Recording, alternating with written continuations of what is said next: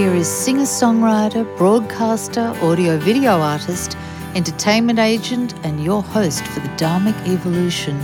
It's the master storyteller himself, James Kevin O'Connor. And welcome back once again. Thank you for being here today at the Dharmic Evolution. Um, if you're digging this show, and I know you are, and you would like it to come right to your phone every Friday morning when we release it at 4:10 a.m. and we release it from Malta, even though we record it in uh, Nashville. Uh, isn't that cool? I just love this uh, worldwide appeal that we have. So go over to dharmicevolution.com. You can check out Spotify or or Stitcher Radio or Apple Podcasts, whatever you like. You can just uh, sign up right there, and it will come to your phone each and every week. Hey, today I got this wonderful gentleman who is, uh, he has such a unique business. He teaches people how to do it on camera, in movies, uh, songs, performances on stage. You know, if it's on stage, a podium, front of a camera, he's hired to create it, develop it, enhance it, or fix it. For over 30 years, he's coached singers, actors, anchors, talk show hosts, politicians, doctors, lawyers, CEOs, and athletes. His clients include Grammy, Oscar, Tony, and Emmy winners. He has partnered with major film studios, production companies, TV stations, and national cable stations like CNN, Fox, The Weather Channel to create productions that are unique, creative, and powerful. His full resume is extensive, including acting, writing, directing, and motivational speaking. You better strap up your seatbelts, because we're taking a ride today on the Dharmic Evolution from the Music City with none other than Bill Cakmis. Bill, welcome to the Dharmic Evolution. I'm so happy to have you here today. It's great to be here. Thank you so much for inviting me. Yeah, and we're both uh, we're both Nashville people, which is so unusual for this show because we're, we're kind of all over the world usually, you know, with all different uh, walks of life. So it's it's so nice to be, um, you know, with with a brother in town. yeah. Hey, did the uh, tornado affect you at all? No, you know, I was. It was remarkable that that day. I had two shows that I was doing, and I was kind of just in lockdown mode. And I got all of a sudden, I took a break in the afternoon and got all these text messages from my family in New Jersey because I only moved here in August. And they hadn't heard from me. So everybody's thinking the worst. Then my fiance's reaching out. I didn't hear from you. And I'm like getting sick with worry. And so I kind of toured wow. it um, just on Sunday and saw the devastation on the east side. Um, I was just shocked when I went down. I was near the uh, Nashville Rescue Mission, the women's uh, mission, and I couldn't believe the devastation. Just horrible, you know.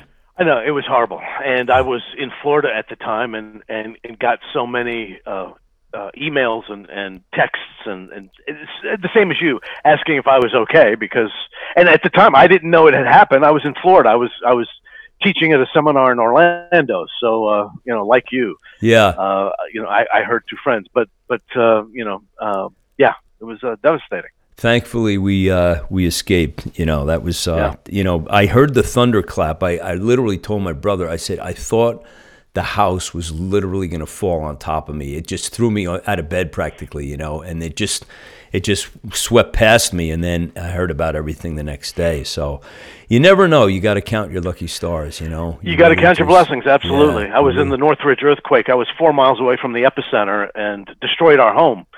So I understand the the that feeling of uh, of sudden. It, it's just it's this sort of miraculous, uh, crazy thing that happens in an instant, and suddenly uh, everyone's life changes. Yeah. So I get it. Yeah, been there, done that. You have so many um, different things that you do. I was really, I was really kind of uh, taken aback by your your bio and your resume and all the things that you've done with so many people, like helping them in their careers. Um, so I, I just wanted to start with the host whisperer. I love that. I saw that. I said, that is so awesome, man. you know what? You want to know where that came from? Uh, years ago, uh, there was a spinoff of American Idol called All American Girl. It didn't last long, but they, I got a call. I got a call every six to nine months saying we have a host problem And this was one of those cases where Nigel Lythgoe, who uh, executive produced American Idol for years, I don't know if you know who he is. He's the uh, English judge on So You Think You Can Dance. Oh, okay. Uh, his name is Nigel Lythgoe. Anyway, Nigel was uh, also producing. This was the first spin-off of American Idol called All American Girl. And I get a call from Nigel saying, We have a host problem. I said, What's your problem? He said, You're just going to have to come here and see it. So I, and I lived in LA for uh, 15 years, but uh, at that point I had moved away. So I flew back. I get there and they redress the American Idol stage for All American Girl.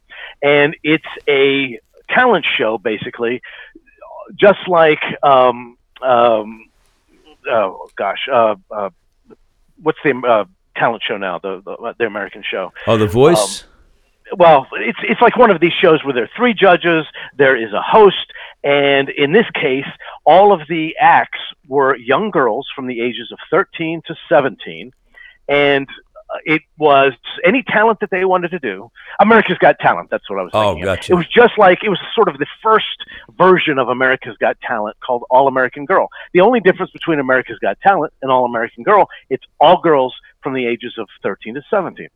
So I, I get called. I come and I'm sitting with Nigel in the back of the uh, house watching the shows. They're taping the show and the little girl, little 13 year old girl, does her act. And after her act, the three judges uh, uh, do their thing with her. And then after that, the host comes out. And it, it's a Ryan Seacrest like host, right? It wasn't Ryan. But so this guy comes out and he talks to this little 13 year old girl. And as she walks by him to go sit down, as she's done, this host stares at her butt in a very lascivious way. Oh, my. Now, right now this is on national television, right? Yeah. And as, as it happens, and she walks by, my jaw drops, and I turn and I look at Nigel, and Nigel looks at me and says, "Fix that."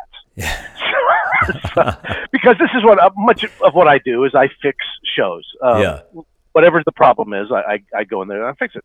Now, you will never see my name anywhere because production companies never want studios to know that there's a problem. Yeah. So they'll always sneak me in through the back or in some way I'll, I'll get there. And, um, you, they'll hide my expense as the $800 seat toilet seat, the $400 uh, rug, the $200 screwdriver. Anyway, they, will hide my expense somehow. So I'm there. I'm watching this. Uh, my jaw drops.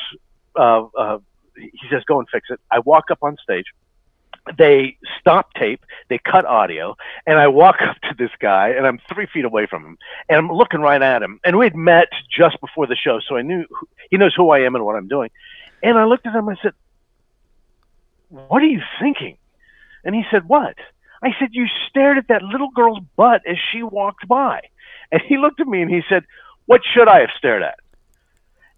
And I said, How about her face? Her father is sitting in the audience. There are a million people watching this show. Get your act together.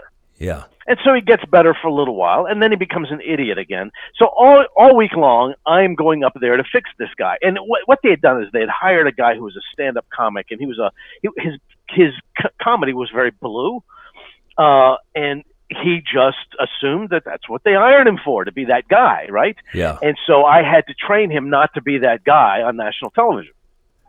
So at the end of the week, uh, I went up. Uh, um, you know, I, when I was done, I, I I went up and I said, "Listen, thank you so much for um, uh, the opportunity to work for you, but it was an emergency. Uh, this visit, and I have other clients, and, and I've got to go." And uh, he said to me, "Listen, thank you so much for helping. You did a great job." He said, "I got to tell you, the network came in and they saw you, and they came up to me and they said, "Who the hell's that guy?" And he said, "I didn't know what to tell them." I said, "Well, what did you t- tell them?" And he said, "Bill, I'm so sorry. It just came." I said, "What did you tell them?" He said, "Well, I said you were a host whisperer." And I said, "What the hell is that?" he said, "Well, I just said that you were part of the host's gang, and you were there to help him and to calm him, and you were part of his entourage, and and he called you a host whisperer." I said, "Well, okay, I guess I can use that." so since that time, you know, he's the one that first uh, named me the host whisperer. So there you go. Were you able to get through to this particular host? I mean, you know, that first encounter aside, after that, uh, I'm assuming you had some like really, you know, knee deep conversations about, you know, how he's how he's handling, you know, the people and how he's, you know, what he's doing on stage. Yeah, he be- he, he became better. Here's the thing: there are some uh, performers who are able to take your uh, how you communicate to them, able to take all of the uh, suggestions you give them, and immediately just just fold it into their um, into the performance. And there are others that, you know, I can teach a horse to act like a dog, but at the end of the day, it's a horse. Yeah.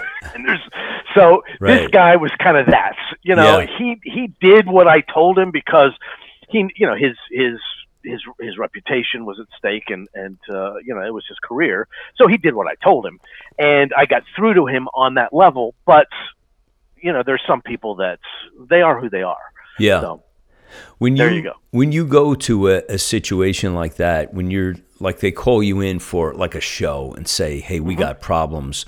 Um, do they do they get into like more complex thing than just one person? Is it? Uh, do you ever get called in because there's um, there's an there's an association problem with with the members of the the crew or the cast or whatever, where you have to kind of you know, suss it out and, and address people's, you know, on camera behaviors with one another. Any of that going uh, on? There, uh, there are all kinds of situations. I've got 30 years of, of these kinds of stories, but uh, yeah, uh, I've got two, two stories. One was at a uh, news station uh, at a local market in the Midwest and the news director called me and he said, "I'm ha- I have a mutiny on my hands. Everybody hates everybody, and it's gotten out. It's just gotten out of hand, and they're uh, they're uh, sabotaging each other uh, uh, on camera and behind camera. You know that." Um, you know that that film where the guy looks at the they put something wrong in the prompter and he reads he, he reads um, uh, you know Anchorman, the film right. is Anchorman, and they put you know bad words on the prompter, and he reads it because he hadn't seen it before. Yeah. Well, they were doing all kinds of things like that. So I had to fly there, and I sat down with the news director first and, get, and asked him specifically who was doing what, and so many people were involved in this this uh, this craziness that I said, all right, here's what we have to do you're going to have to call everyone in on a weekend, and that means overtime. And I'm sorry about that, but everyone's going to have to be here, and I'll fix this thing. And so everyone got there Saturday morning, and I said, "Here's what we're going to do. We're going to produce a show." And they went, "All right, well, you know that that takes them a half an hour." And I said, "No, no, no. We're going to produce a show, but producers, you're going to be the anchors, anchors, you're going to be the directors, directors, you're going to produce. I got everybody to do the other person's job. And what they didn't realize is how hard the other jobs were. Yeah. And once they had, it took what would have taken them a half an hour, took them all day to create a show and we finally uh, got that show done and then the second day i had them come back and do it again and i changed the roles again. So by the end of the weekend they were all singing kumbaya because they all realized that you know they were all thinking that their job was the most difficult. And at the end of the weekend they realized every job is difficult. Yeah. Right? So so that's how i did that. Does that make sense? Yeah when you go when you go into a situation like that there must be like a a, like a warm up period before they like accept you. I can just see like people because people people are generally like you know egotistical and like they, hey don't come in here you stranger and tell me how to do my job. You know is is there a typical? I get that all, I get that all the time, and, and yeah. here is here's here, here's there is no warm up period there, right. uh, because these things are happening, and I'm I'm the last guy they call after everything else has failed.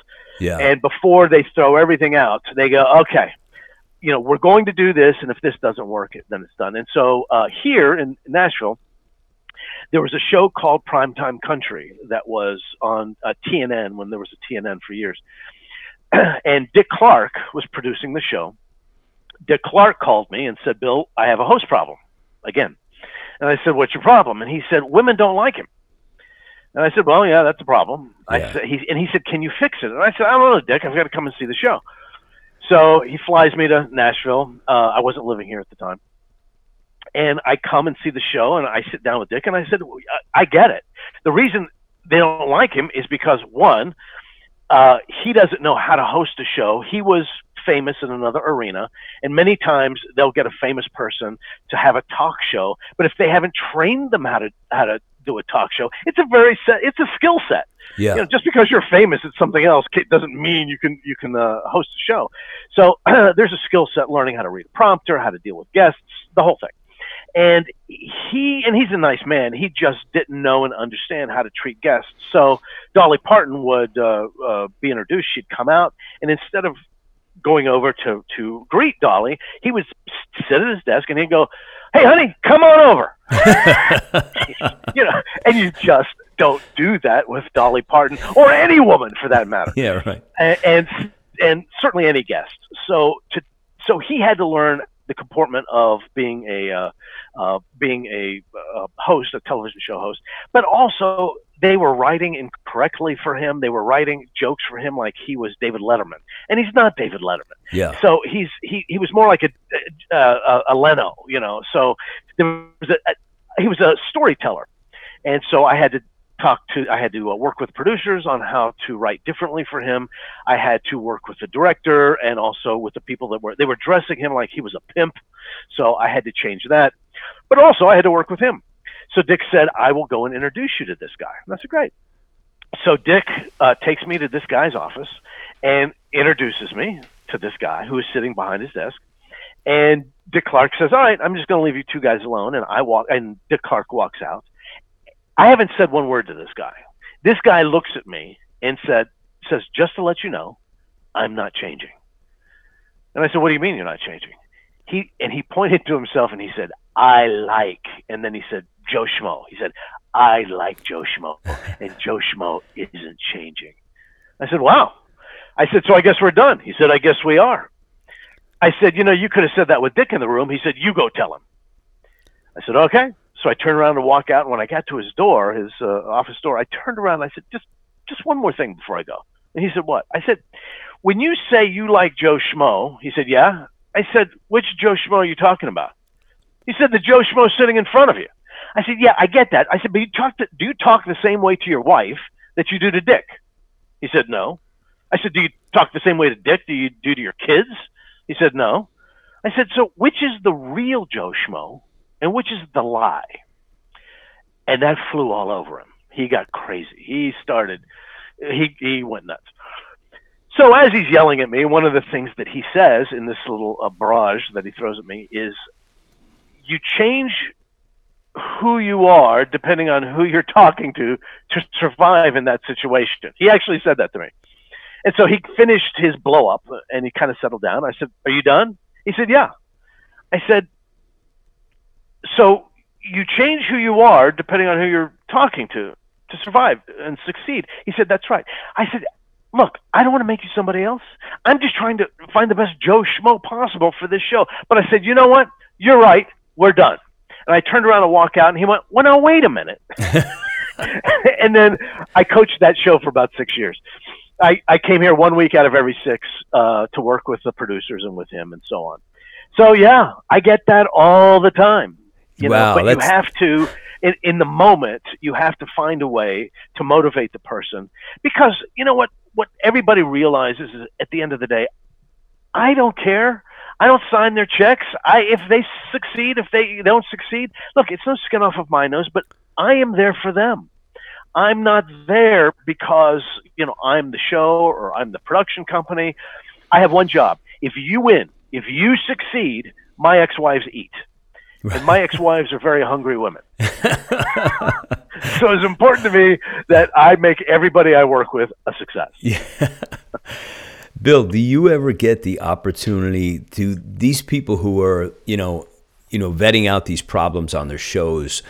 Did they ever include you before the hire to say, let's let's you know, put this through a process and let's have somebody who knows what they're doing, like help us vet this out. And, and, you know, do they ever invite you to auditions and say, we want to just make sure, because you're the guy who really is the appropriate eyes and ears to, to figure this out? Or is it always just through process of the show and you, you don't get those opportunities? usually in, in usually not always in television and film i'm always going in because uh, there was a problem and i have to fix it yeah uh, now he, living here in nashville i get a lot of um, uh, labels and, and managers who come to me when they're just getting their talent and they're asking me to solve the problems before those problems hit the air or um, hit the stage. So I do I do get that here with young talent. Um, uh, I just last year a label asked me to work with this young guy. He was great voice, great writer, young, and he had never really been in front of a lot of people before. And so they came to me and they said, you know, would you um, would, would you polish him a little bit? And I said, yeah, sure. So I got a. He was going to go on a radio tour yeah. Which is uh, he goes to you know they send him to different radio stations promoting his music before they even cut you know before they put it out. So when they put it out, those uh, those radio stations will uh, play the song. So I set up a situation with a, a mock uh, uh, a mock interview where the the supposed uh, GM of the radio station is there, the news director is there, the the uh, you know the, there are people, production people there, and I said, all right, what you're going to do is you're going to come in, meet them, you're going to play a couple of songs for them, and and then you'll go. Let's see how that goes. So this this kid, uh, and again a sweet kid, this kid comes in, sits down, picks up his guitar, he looks at this room, and, and the first thing he says is, two Polacks walk into a bar. and he tells a Polish joke. and, you know, people are just sort of stupefied. And, and then he goes on and does his music. And I, and again, great voice, uh, uh, uh, good writer. And afterwards, I sat down with him and his management, and I said, "Look, if you want to upset everybody in the room, let me give you some racist jokes that are up to date. Nobody tells Polish jokes anymore. and of course, I was kidding. But this this kid said to me, "Hell, my daddy loves that joke." And I said, "Yeah, I get it, but." You know, the only people he'd ever really played in front of was his family and his friends. Yeah. So these kids spend years sitting on their bed in their bedroom learning how to play guitar and learning how to how to write and sing music, but they haven't learned how to deal with uh, socially with an audience, um, uh, with with uh, journalists, uh, you know, with all of that. So yeah, I get a lot of those kids just coming up. You know, Absolutely. it's it's kind of funny that he would like he would like test the waters with like stand up comedy or sit down comedy instead of well, you know uh, like just sticking to music. You know. Well, the thing is, is you know, and I work with, uh, you know, if it's on stage at a podium in front of a camera, I either I fix it or develop it or, or what have you. So I work with a lot of uh, uh, speakers who are just about to do their first speech, and someone told them begin with a joke. Yeah. Begin by making everybody laugh. People hear that a lot, and when they come to me, what I will tell them is, if you start with a joke you had better be a stand-up comic yeah. who knows and understands timing and knows and understands how to handle an audience because comedy is not easy. No. And starting off with a joke is a huge gamble at best. Yeah. Unless you're a stand-up comic and you you know and understand audiences and know and understand jokes. So there's a difference between having a sense of humor and beginning with a joke. Yeah. And a lot of people are told when they first do any kind of a performance, hey, get them smiling, get them laughing, begin with a joke. And it's the worst thing you can do. yeah. Yeah. Just ask even some of the pros who do it for a living. Um, not every every joke is a guaranteed slam dunk either. You know, so you're really you're really walking on a tightrope with no net. You know. Um, well, I've I've worked with a lot of stand up comedians over the years, and you know, you watch these guys go from from venue to venue. They have a recorder with them, and they they test material yeah. out over and over again. By the time that you see a, a Netflix special or an HBO special, they have done those jokes hundreds of times. Yeah. And they have done that show many, many times. So everyone thinks that it's the first time they're doing it. Man, the I've worked with the best impromptu speakers on the planet, the the best um, improvisationalists on the planet. They don't improvise. They don't impromptu. They've done it so many times that uh, they may, you know, dance around a joke, but they know the joke. Yeah. And that's the thing that people have to understand about humor is it's not easy. You know? Yeah, it's not, like, I'm not saying don't do it, but you really need to know and understand it. Yeah, it's much like playing an instrument. I mean, you do it over and over until you've got it like down. Like you said, timing is as essential as you know the material itself. Um, you, I wanted to, I'm glad you touched on this because you mentioned about labels and about artists and, and musicians and so forth. Um, so I saw on, you know, some of your work on a couple of your videos on the website. By the way, folks, go to uh, Bill's uh, website, which we're going to put all the links in the show notes. So you can check out all of his socials and everything um, in the broadcast but you um, are coaching and and tr- helping um, artists with their PR and also stage presence. Do you help with that, oh, like yes. communication with an audience? Can you go into that Absolutely. a little bit and tell us like how you how you approach that with artists specifically? Well, many times I will watch uh, a showcase, or I'll watch a show, or I'm working with a uh, musical group right now that we go to a soundstage, uh, SIR here in Nashville, and I will watch them rehearse their show and take notes. And afterwards, uh, I'll sit down with them and say, "All right, what you said before you went into this first or w- went into this one song was." I wrote this song because I was eating peanuts and I thought they were funny. And I will say, although that's interesting, you should probably connect more with the audience instead of with yourself. So let's find something that uh, has to do with this song that connects with your audience. It can also connect with you, but here's what happens a lot of times with performers in terms of stage presence. Because here's the thing. Here's the thing. There's a difference between a songwriter and a star. A songwriter plays the song. A star plays the audience. Right. And so a lot of these songwriters who, if they're playing at the Bluebird Cafe, which is a very small venue, they can just they can do their song and just and it's about the song. But you're working in a venue of fifty thousand people or five thousand people or whatever it is. You have to find a way to have a presence that connects with everyone there, and a lot of that has to do with with the things that you're saying to them, how you're the sinew that you have between your songs, how you put your songs together, how you put your set together to build that audience's anticipation for the next song and for how you're um, moving them. Um, so the kinds of, of songs, the rhythm of the songs, how they build to a certain point, all of that is important. And then they need to know that that when they're talking to the audience, it's not about the performer, about the audience. And across the board with everybody I work with, you know, I have a little saying which is it's not about you. It's never about you.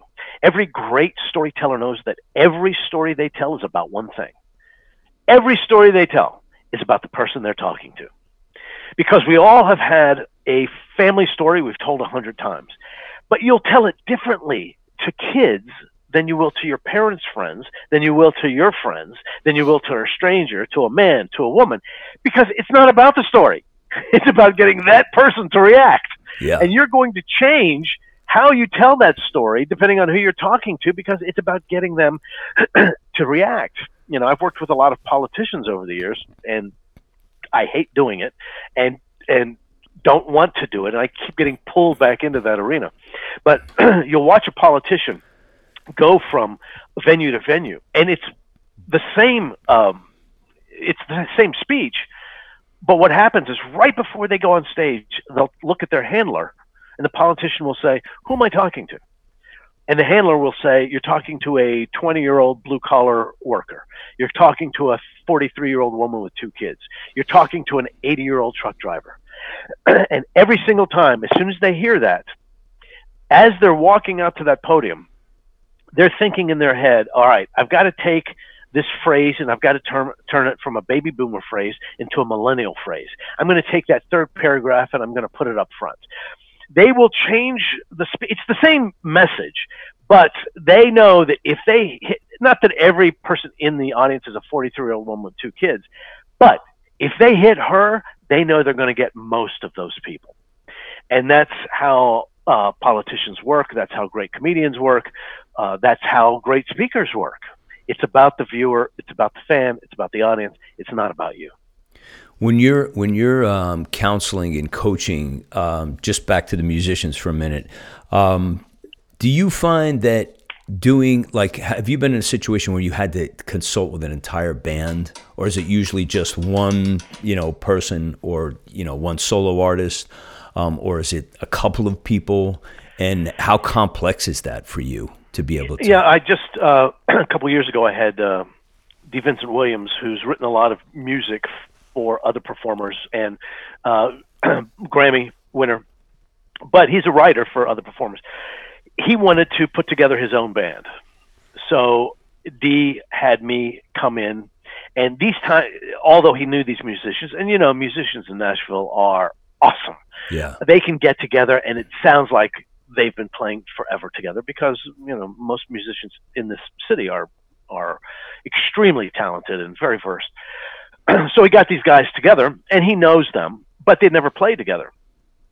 So I had to watch them and although they were great musicians, they still they had not really worked together before, and to get them to uh, look at each other in a certain fashion at certain times during the music, to be able to acknowledge when one person was doing a certain lick or a certain, um, uh, you know, a, a certain riff, and to make it look like they had been performing for years takes a little time uh, but these guys picked it up very quickly, but it still took watching the whole thing and getting them to acknowledge each other on stage, staging it in such a way that uh, um, it looked like everyone could see each other, even though they couldn't sometimes. Yeah.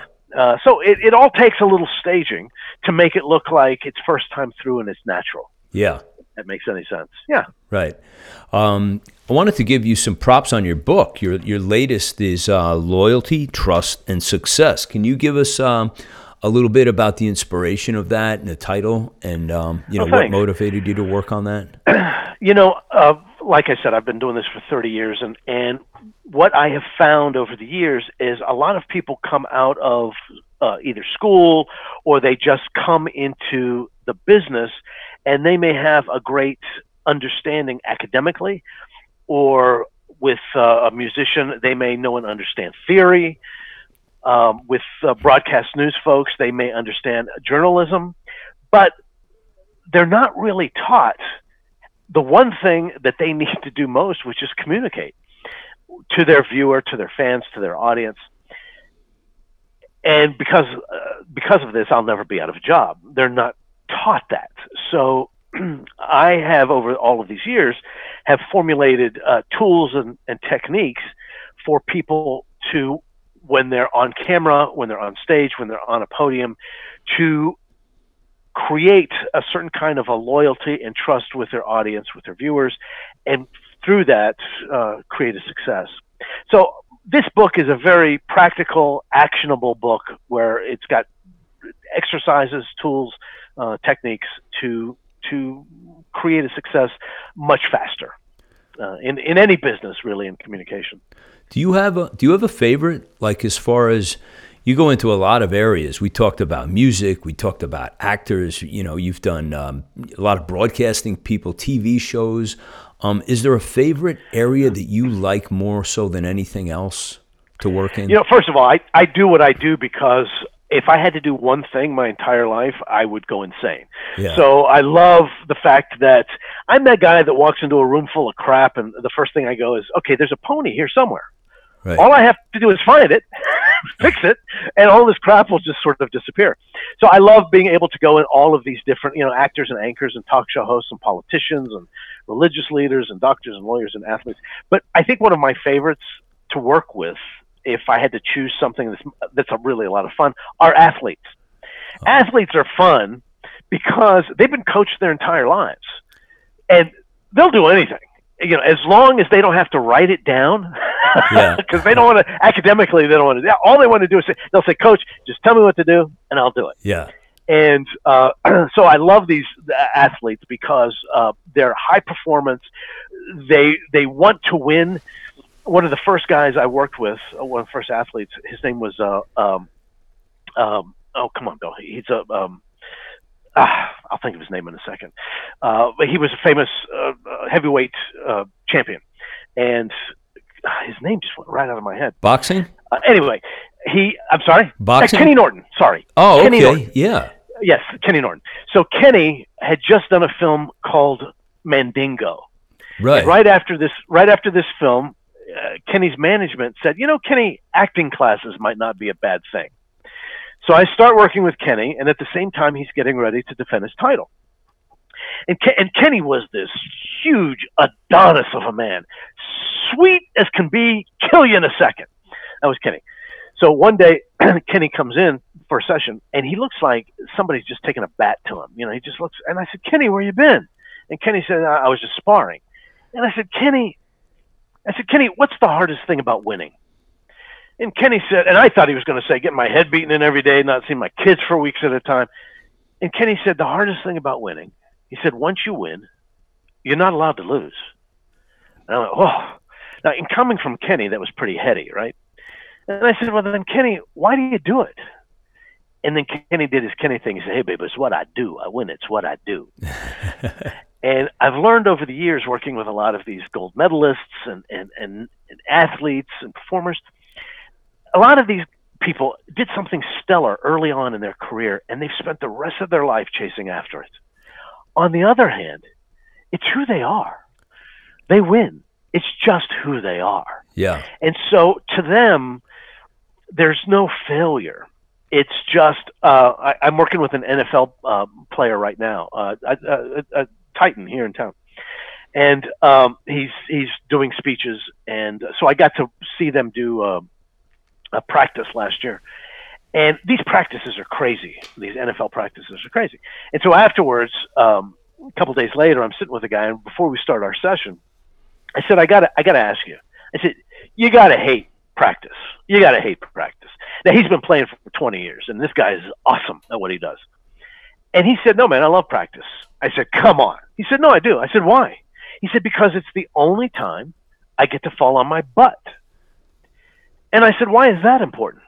He said, because it's the only time you learn anything. He said, when I'm playing a game, I got to stay in my lane, man. I can't try out things. I can't fall on my butt. I got mouths to feed, right? So I, I, I got to stay in my lane. Now, his lane's pretty big, but still. He said, but if all I ever do is stay in my lane, I got young guys biting at my heels, man, and they're gonna they're gonna pass me if I don't keep learning. So, uh, practice is the only time I can try stuff out. And if I fall, that's cool. You know, the coach may get, get aggravated with me, but I just learned something. And so he said that, and it's just, it's a fascinating thing that I've found from so many successful people that I work with is they've all failed. They've all failed at things, but they don't look at failure as an indication of who they are as people. It doesn't yeah. define them you know, it was uh, it's that old Thomas Edison thing that you know he it I forget how many times it's like 900 times he tried to make a light bulb and it didn't work, right? Yeah. And the first journalist that said to him, uh, "Mr. Edison, how does it feel to fail 900 times?" And he looked at the reporter and he said, "Look." The light bulb was just an invention with 900 steps. Yeah, right. That's a good point. So, right, exactly. Yeah. So, so there is there is no failure to people who are successful. Yeah. There are just learning experiences, It's and I really feel that way. I, I had a, a, an interviewer ask me a couple months ago, "Tell us about your biggest failure," which really floored me. That question floored me, and I said, "You're going to hate my answer." And this interviewer said, "Why?" I said, "Because I've never failed." And this person said, You mean you succeeded at everything you've ever done? I said, Oh, no. No, there are many things I've tried that didn't work out. But that doesn't mean I'm a failure. That just means I learned that I had to find a different way of doing it, or I learned that, you know what? I'm not really good at that thing.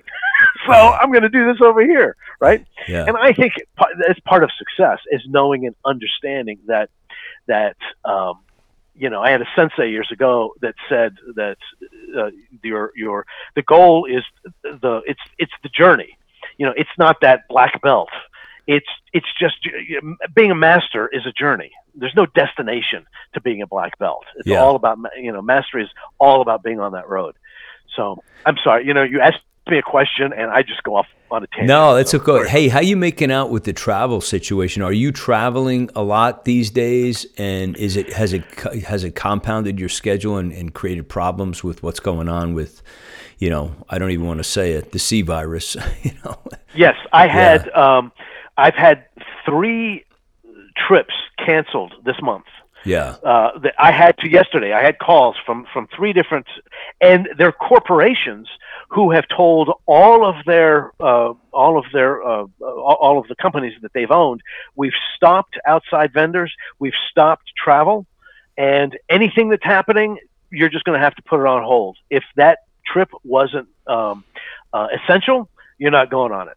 yeah, And so, yeah, I've I've had to in the last couple of days. I've been on the phone canceling uh, uh, air, air, airplane reservations, uh, hotels, cars, because I've had clients call and say, "Listen, we can't. We're going to have to put it off till later in the year." yeah. So, yeah, it's been this this thing has been devastating all the way across the country. Yeah, I really, I think the, it's gonna. Um, I'm hopefully the the uh, my hope is that we've we've advanced so much in uh, biotech and computing that we get a handle on this thing quicker than people can imagine. I know it takes time, but um, this country has been blessed with a lot of great minds. So you know, hopefully we get past this really, really soon.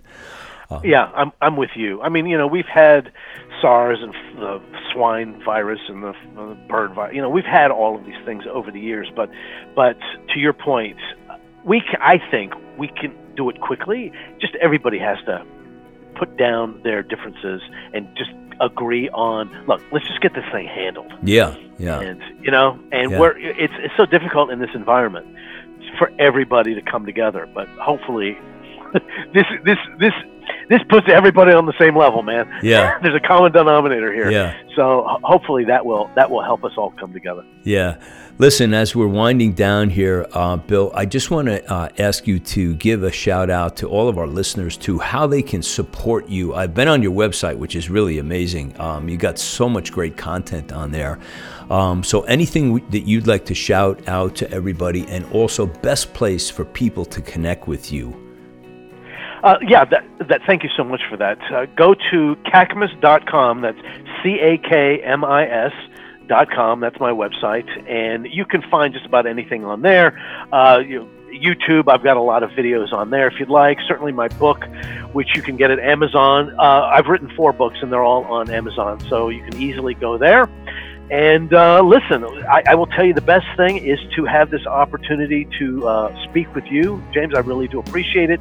Uh, a lot of people have said a lot of great things about you and your show, and I just I'm honored that you've asked me to be here, and, and I want to thank you for that. Thank you, my friend. And listen, I just want to wish uh, all of God's blessing on you, your career, and uh, I can't wait for the next book. You're awesome. Thank you so much. Appreciate you. God bless. The book, Loyalty, Trust, and Success. Also, Coffee with Cakmis? It's Not What You Say. Check them out on Amazon. Those are the books by Bill Cakmis. We talked a lot about great things today. Favorite groups to coach, TV people, weather, seminars and workshops, public speaking, media training, talent coach. He's a host whisperer? Yes, indeed. A show doctor. Sometimes the entire show. An acting coach. Business communications. These are all the skills and talents of Bill Cakmis. Check out our show notes. You can follow everything Bill Cakmis in the show notes. Check out his website. And thank you for supporting him here on the Dharmic Evolution. If you guys have not yet gone over to the Dharmic Evolution Facebook community page, please go over there. Post your content if you're an artist, a speaker, a thought leader, and watch the support that you will gather from around the world.